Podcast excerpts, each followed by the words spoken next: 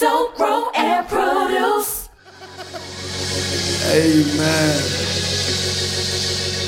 I want to greet you in the presence of God. Romans 1 and 16. I'm sorry, I told you 6. Romans 1 and 16. I'll also be reading from 2 Timothy, the third chapter. 2 Timothy 3.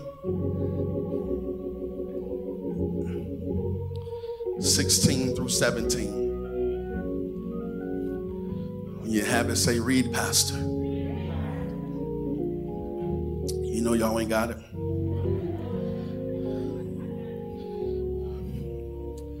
Romans 1 and 16 says, For I am not ashamed of the gospel, because it is the power of God that brings salvation to everyone who believes. First to the Jew, then to the Gentile. Second Timothy 3 16 through 17 says, All scripture is God breathed and is useful for teaching, rebuking, correcting, and training in righteousness. 17 says, So that the servant of God may be thoroughly equipped for every good work. I want to start a series this month titled Getting the Monster Out of the Closet. Getting the Monster Out of the Closet. Before you take your seats, I want you to ask your neighbor Have you confronted that monster? Amen. Amen. You may be seated in the presence of the Lord. Amen. Confrontation with a monster. Uh, I feel pretty good here. And so I'm going to say whatever he's put on my mind. Uh, I want to apologize if it hurts your feelings. It's for your good and my good and so on. And I just told you what the word of God is. It's life, correction, reproof.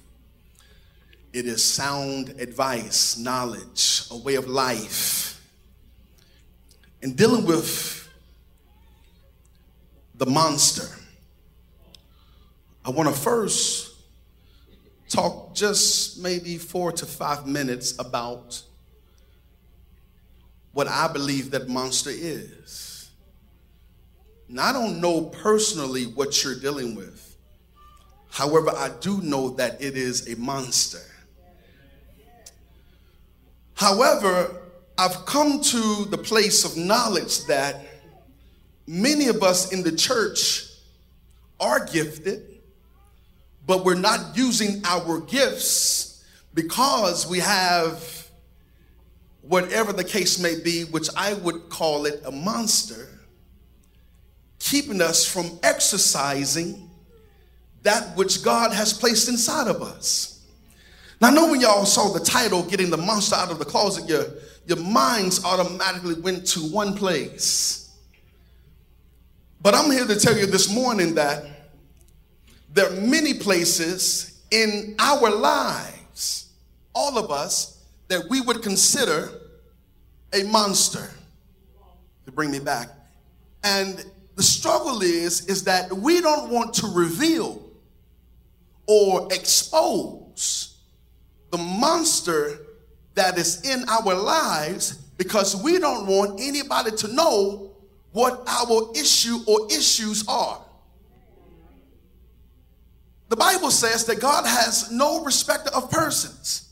In fact, I believe also that the monster has no respecter, he's no respecter, or she's no respecter, or it is no respecter of persons. Let me tell you what I call or have identified as a monster. I've come to the place that your monster is the very thing that you have been keeping secret and let me just go ahead and share it because you're not. The monster can be, it can be molestation. The monster can be rape. The monster can be alcohol. It can be drugs. It can be sex, pornography, reading materials, television shows, not wanting to release the death of family members, past hurts. Shall I go on? I think I will. Family issues, food issues, past church hurt, adultery, infidelity, premarital sex, lying, backbiting. Come on, Pastor. Cheating, people wanting to people watch, peeping toms, lucky charms, Cheerios. You know, all these things that we have keeping us in the closet. It can be prostitution, it can be drug dealing, it can be embezzlement, it can be fear. I don't know what your issue is, but however, I do know that it's a monster.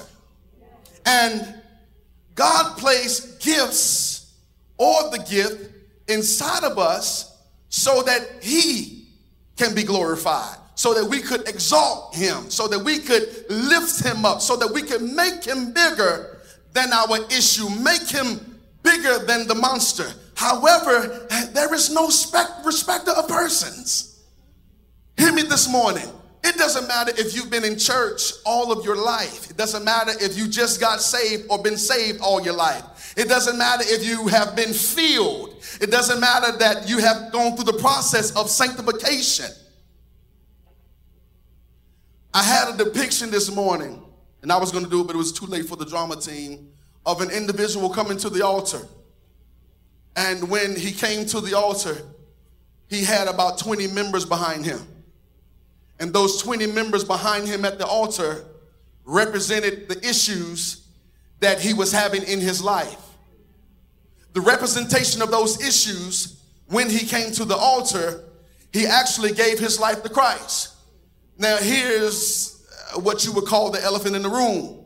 When he left the altar after giving his life to Christ, let me expose the lie and the myth that you've been taught. When he left the altar after giving his life to Christ, when he walked out of the door, all 20 monsters were still following him out the door. The reason why I believe God showed me that is because sanctification, deliverance is a process. And just because you give your life today does not mean that everything is going to be zeroed out of your life. Just because you give your life today and give it to Christ and you think that everything is going to be great, let me tell you something. The same issues that you showed up to the altar with are going to be the same issues that are seated in your car when you get into it in the parking lot. These issues did not come to you or resonate or live in you overnight. These issues came into you and they have been a part of your life for a very long time. So if it is a monster, if it is the issue, it did not just happen. So let's dispel that myth that just give it to God and you're changed. God, God, God, will use that, but how, however, it's a process that He takes us through. And I want to give you three points, and I'm gonna preach, get out your way, and we're gonna go home. Because I know you all are hungry. Three points I'm gonna give you. Number one is unleash the monster. unleash the monster. The longer that you harbor, the longer that you keep that thing in there, the longer that is going to control you. The longer that you keep it in and you do not expose it, the longer that is going to dictate your move. It's going to dictate your response. It's going to control your life. It's very important to unleash the beast. It has to be troublesome that Satan has used people in your life to tell you, child, don't you don't you share that. Child, you, you better not say no, don't testify about that. It is Satan's desire to place the demonic force in your life called shame. And whenever you become shamed, you become ashamed of the gospel. It's important as the body of Christ to be in a place that we're able to share when the time is right. Watch this. To share our past life. And let me tell you when the time is right. The time is right when you start the process of living right. The reason why we don't share those things is because we have not crossed, truly crossed that barrier. And what happens is, is that we begin to compromise a lifestyle of living in the gospel. I feel good right now. We begin to compromise in the church and we have compromised Christianity. And that's not what God wants us to do. I mean, He doesn't want us to have a form of religion, He wants us to have a lifestyle with Him. I mean, it's so important that we grab this because if we don't get it, what'll happen is, is we'll come to church and we'll put on everything that we need to come on, to put on to come into church, and we want to look a certain way, we want to feel a certain way, we want to be identified a certain way, and when we leave, we still have those 20 monsters following us. Let me tell you something. God has soldiers out there that can see your monsters. Never, watch this, stop allowing people to identify that thing that's keeping you in the closet from exercising your gifts. When we fail to identify the very issue, the enemy sneaks in and uses that thing and keeps you in the closet even longer. let, me, let me move on because I, I want to give you this. The second thing I want you to write down and note is deliverance is available to you. Deliverance is available to you. I'm going to come back to it. Deliverance is available to you. The third thing is expose and identify. Exposure and identification is very important. You want to be the one to do that. Watch this. Because God is going to do it through you. I want to I want to share a few things and it has just puzzled me uh, in my study time and, and, and I come to realize that in these scriptures that the Bible is a, is a living document. I mean, it's not some book, it's not a novel. It's not something that you read and let's do a reading plan. I know they got reading plans out there, but let me tell you something. Don't you ever read the Bible for a novel. It is a living document. It, it, it will transform your life. Romans 12, 1 and 2. It will transform your life so that you won't conform to the world. The problem is, is that we're doing, we got so much conformity is because we don't have enough word in us. And so when you don't have enough word in you, what's on the outside that's not authentic can move you to a place where you begin to compromise just to fit in. Isn't it amazing that we we were coming through school and we tried to, you know, some people try to fit in at school and now you are an adult and you're in church and you're trying to fit in. How in the world do you come to God's house and try to fit in? Baby, you already in. You must not know the gospel. If any man be in Christ, he is a new creature. You've got to be in Christ, not of Christ, but in Christ. Religious folks are of Christ, but when you're in Christ, there's a movement in your life, there's a change that takes place. Goodness. Every scripture is God breathed. Every scripture. Oh my goodness. I was I was reading a few days ago and it was talking about uh, miracles taking place by the finger of God. Miracles taking place. How how do miracles happen? You know, I'm sick and tired of people showing up and things are happening, right? And we're taking them for our own good, for our own glory. Everything that takes place is because of the grace of God. Huh. The Word of God is a mirror for us as our standard of holy living. Can I preach for a little bit? If the Word of God is a mirror for us, then it shows us where, watch this, where we fall short. And it also shows us what the holy standard is. The Holy Ghost, the Bible teaches us, has a standard in our lives.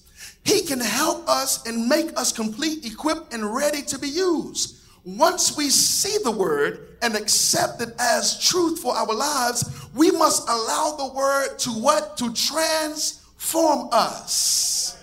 There is no transformation without meditation. There's no transformation without reading.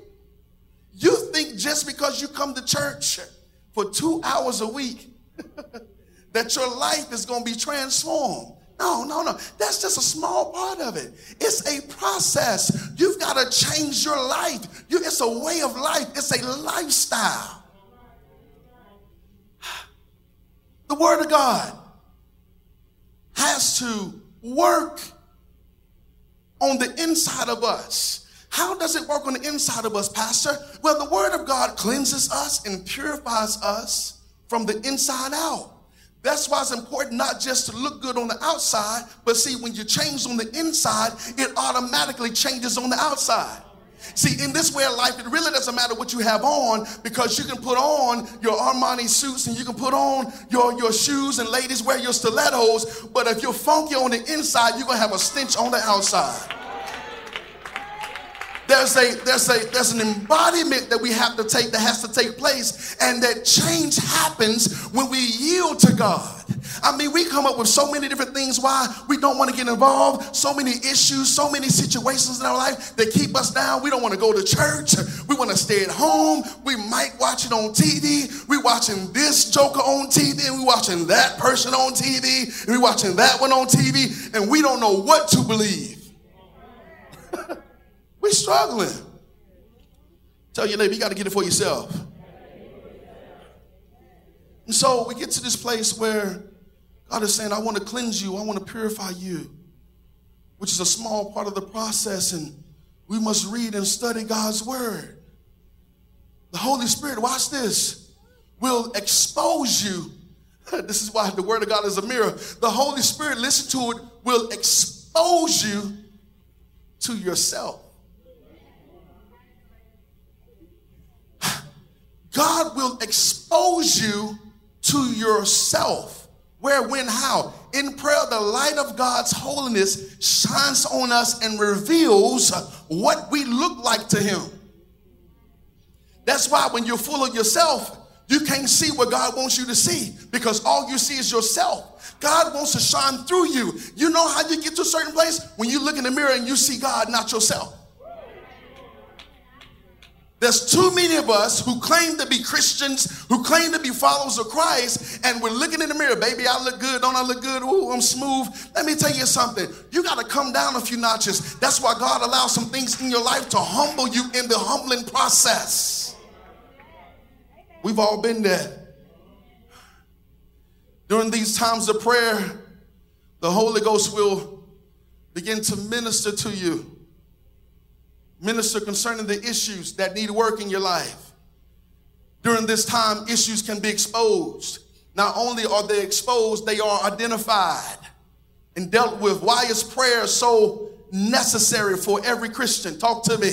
I believe I talk to myself. It only reveals to us our true character, but it also allows us to begin to discern, watch this, the voice of the Holy Spirit. You got to get in his arena. I shared something on Thursday night that, that, that baffled many, and, and, I struggled for one when I started uh, learning it, but you know, God can use whoever He wants to use. I was showing in the scripture how the disciples didn't even believe after the resurrection.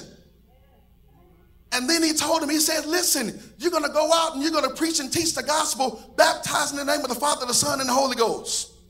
Now, why would he tell the disciples who don't believe, who are frightened, who are afraid, that they're going to go out and be preachers of the word. Because somewhere along those lines, in between uh, chapter 15 and 20, I believe we was in what? The book of Mark. Somewhere along those lines between 15, 16, and 20, Acts 2 happened. And you know what happened in Acts 2? Acts 2 is when the Holy Ghost showed up and changed everything. When the Holy Ghost showed up, there was a change, a different way of life, a different way of thinking a different way of doing things. See, see, God will change and shift you even right where you are. God will change and shift you right in the midst of your situation, right in the midst of your unbelief, right in the midst of your non control. See, we want to be in control, but when God shows up, He says, Look, relinquish all control. God can't use you if you're in control. God can't use you if you're in control of everything.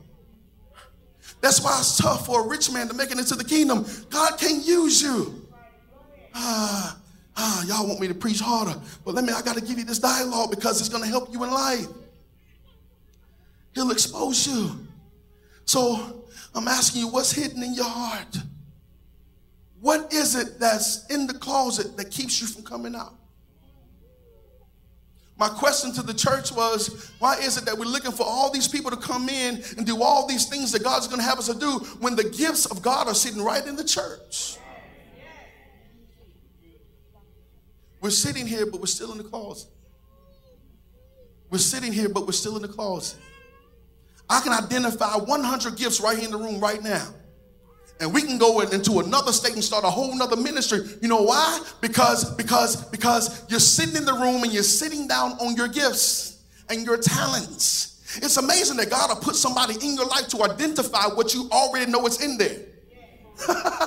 and when God sends that person into your life, you got to say, I got to get rid of the monster because somebody has seen what's on the inside of me. You have to be in a place, in a position where you got to take charge, not control. Watch this. There's a difference between, between taking charge and taking control. We want to control it. No, take charge of it. That's a difference. Oh, man, I got to give you that. What's this? What's that? Expose and identify. Somebody say expose. and identify. I like this because we get to a place where we feel condemned. And we're struggling because the enemy is saying, Nobody wants you. You're not even called. How can you hear from God? You got too many issues in your life. How can you do these things? How can you preach? How can you sing? How can you evangelize? You got too many issues in your life. I like it because I want to drop by and give you a little bit about Paul, and we're going to go home. Talk to me. The Apostle Paul knew that no good thing dwelt in his flesh, but he also understood the benefit of the be, being found in Christ. The word says, There is therefore no condemnation to them which are in Christ Jesus, who walk not after the flesh, but after the spirit. Romans 8 and 1. Webster Dictionary, and I told you I don't know if he's saved, defines condemn as to declare to be uh, reprehensible, wrong, or evil, usually without weighing evidence and without reservation to pronounce, watch this, guilty, guilty, sentence, doom to a judge unfit for use or consumption. Wow. Doesn't that give us some insight concerning what condemnation is? That you are of no use. The enemy says that you've been condemned, and God says, therefore, no condemnation. Condemnation is one of the biggest tools that the enemy use against Christians today. Condemnation, we feel condemned. We feel like we have no word. We feel like we're no good. You know why? Because we allow things, people, and places to identify in us what shouldn't be us and then tell us that we're not qualified to do God's work in His will. And we listen to people and we believe it, and guess what? We stay in the closet and we sit down on the gifts of God. Paul was struggling though. I like this because many times throughout this walk, especially through uh, the deliverance process, the real battle, watch this, begins in our minds. Talk to me. You must know without a doubt that you are saved and have been washed by the blood of Jesus. Romans 8 and 1. You can't be ashamed Therefore, no condemnation. You must be saved and know that you're saved by the blood of Jesus. Let me tell you something. You can't size me up and judge me by what I have on concerning me being saved. The Bible says that you only have a right to judge me according to righteousness. Ooh. So therefore, if you don't know no word, then you can't judge me according to the word. That's a little much for you, ain't it? You see, we in the church, we size people up, we judge them, we, we do all these things. Let me tell you something. You can speak to somebody according to the word of God. And when they point the finger at you, you point it at the word of God. Now, you can't use the word of God to cut them down. But speaking the word of God will cut them down. It's an oxymoron. I know you're going to get it later. the Lord loves us. It's the enemy's plot and plan to put us in a mindset that God doesn't love us. So we have so many people giving up on God, walking out of the church, giving up on their gifts and talents, throwing in the towel, no longer witnessing, no longer evangelizing. And now when we show up for church, because we don't want to witness, we think we're fellowshipping, but actuality, we're socializing. Because the Bible speaks of it. Without evangelism, there can be no fellowship. So when you out there drinking your coffee, if you're not sharing the word, you socialize and talk to me. Ah. But the real battle is in our minds. We can't allow the enemy to gain a foothold in our mind through condemnation. It is the Lord's will to reveal your issue, watch this, not to the church, to you. It is the Lord's will to reveal your issue to you. God did it for the purpose of purifying us. Paul said, you know, even in his ways, he still had a thorn in his flesh. There's a reason why God left that thorn in his flesh to, to cause him to remain humble. All of us, no matter how long you've been in church, you've got something that the Bible calls a thorn in your flesh. And we're saying, God, why won't you remove this? God, why won't you take it out of my life? I will be a better person. I will be a better steward. I can do better. I can preach better. I can evangelize better. I can sing better if it was removed. God said, No, I got to keep it there. Because if I remove it, you might just exalt yourself. You might have a Lucifer attitude and begin to want things for yourself. No, there's something that's in your life that's going to remain to keep you humble. I don't know what it is, but God will reveal it to you. The last thing in my closing is that we have to be armed with the scripture. This is the reason why we can't fight. And so when the enemy comes in and he tries to condemn you, you must be armed with the word of God. Say, I'm armed with the word of God. Oh, come on, that's weak. Say it like you mean it. I'm armed with the word of God. We need verses that will confirm you are in Christ. For example, therefore, if any man be in Christ, he is a new creature. All things are passed away. Behold, all things have become new to you. Watch this. You need scriptures that confirm who God is in you. The Lord is my rock and my fortress and my deliverer, my God, my strength, in whom I will trust, my buckler and the horn of my salvation, and he's my high tower. You also need scripture that says things like it's packed with revelation about the word of God to us and who he is to us. What shall we say to these things? I like this word right here. What shall we say to these things? If God be for us, who can be against us? He that spared not his own son, talk to yourself sometimes, but deliver him up to us all, how shall he not be with him also free us and give us all things? Who shall lay anything to charge of God's elect? It is God that justifieth. And the Bible says that we are justified by Oh man, y'all, well, you better wake up this morning. I'll preach to myself anyhow. What is it that condemneth us? It is Christ that died, yea, rather, that is risen again, who is even at the right hand of God, who also maketh intercession for us. Who shall separate us from the love of Christ? Shall it be tribulation, distress, persecution, the Bible says, famine, nakedness, peril, or sword? As it is written, watch this, for thy sake we are killed all the day long. We are killed all the day long. We are accounted as sheep for the slaughter. The word says, Nay, in all things we are more than conquerors through him that loved us.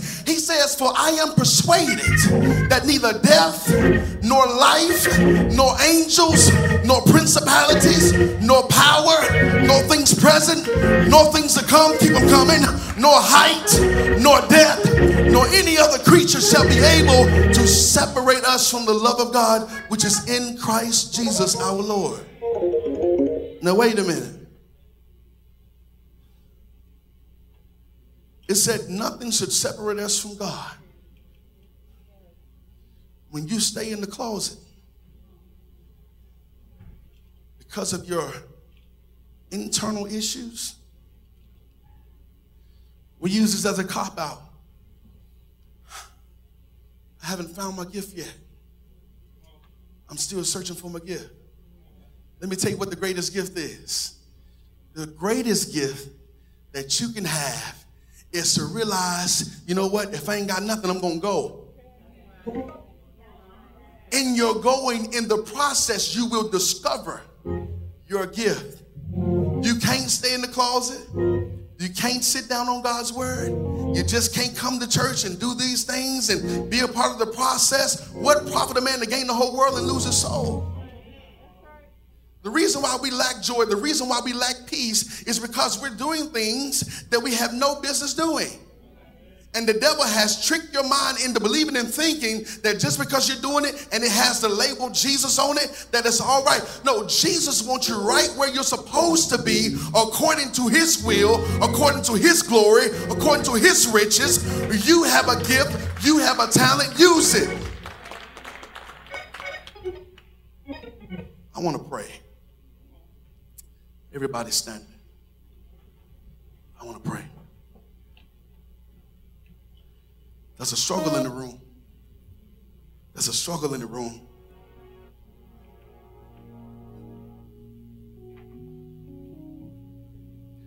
And the struggle is that your praise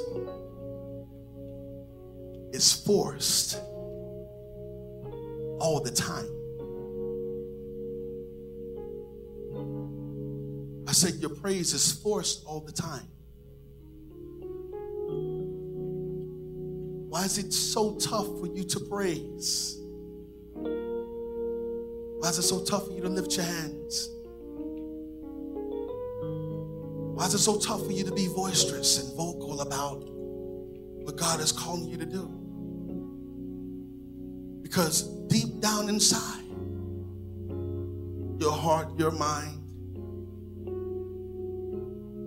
you've got some issues that you want God to remove.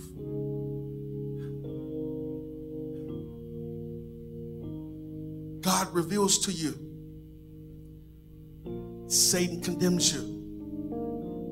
Hmm. God says, Step out. Satan says, You're not ready. God says, It's time. Satan says, It'll never be time. God says, This is laid up for you. Go forward. It's promotion. Go forward. Satan says, You're not good enough.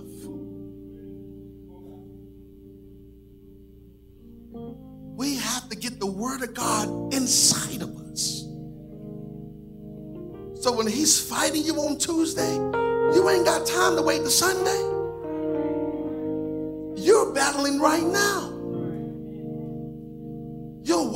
Spirit now.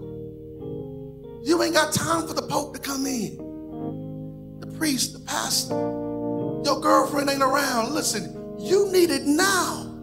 And there are going to be times in your life where you don't, there's no husband, there's no wife, there's no companion, and you have to lean and depend on the one and only companion that's true to your life. It's called the Holy Ghost. Oftentimes he speaks, but we don't know his voice. Oftentimes we say things we think we heard.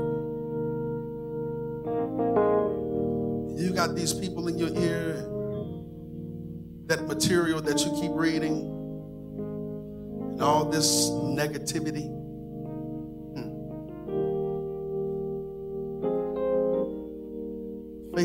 In trouble.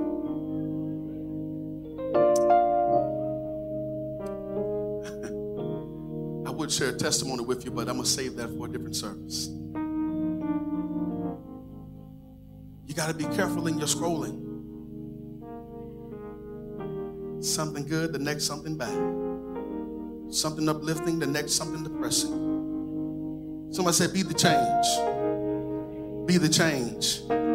You can't be the change and looking at everybody else's garbage.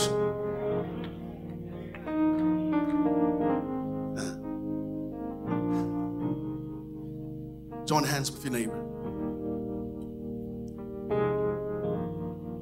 I want you to pray for your neighbor. I want you to pray for your neighbor. Pastor, I don't know them. You don't need to know them. They're your sister, they're your brothers.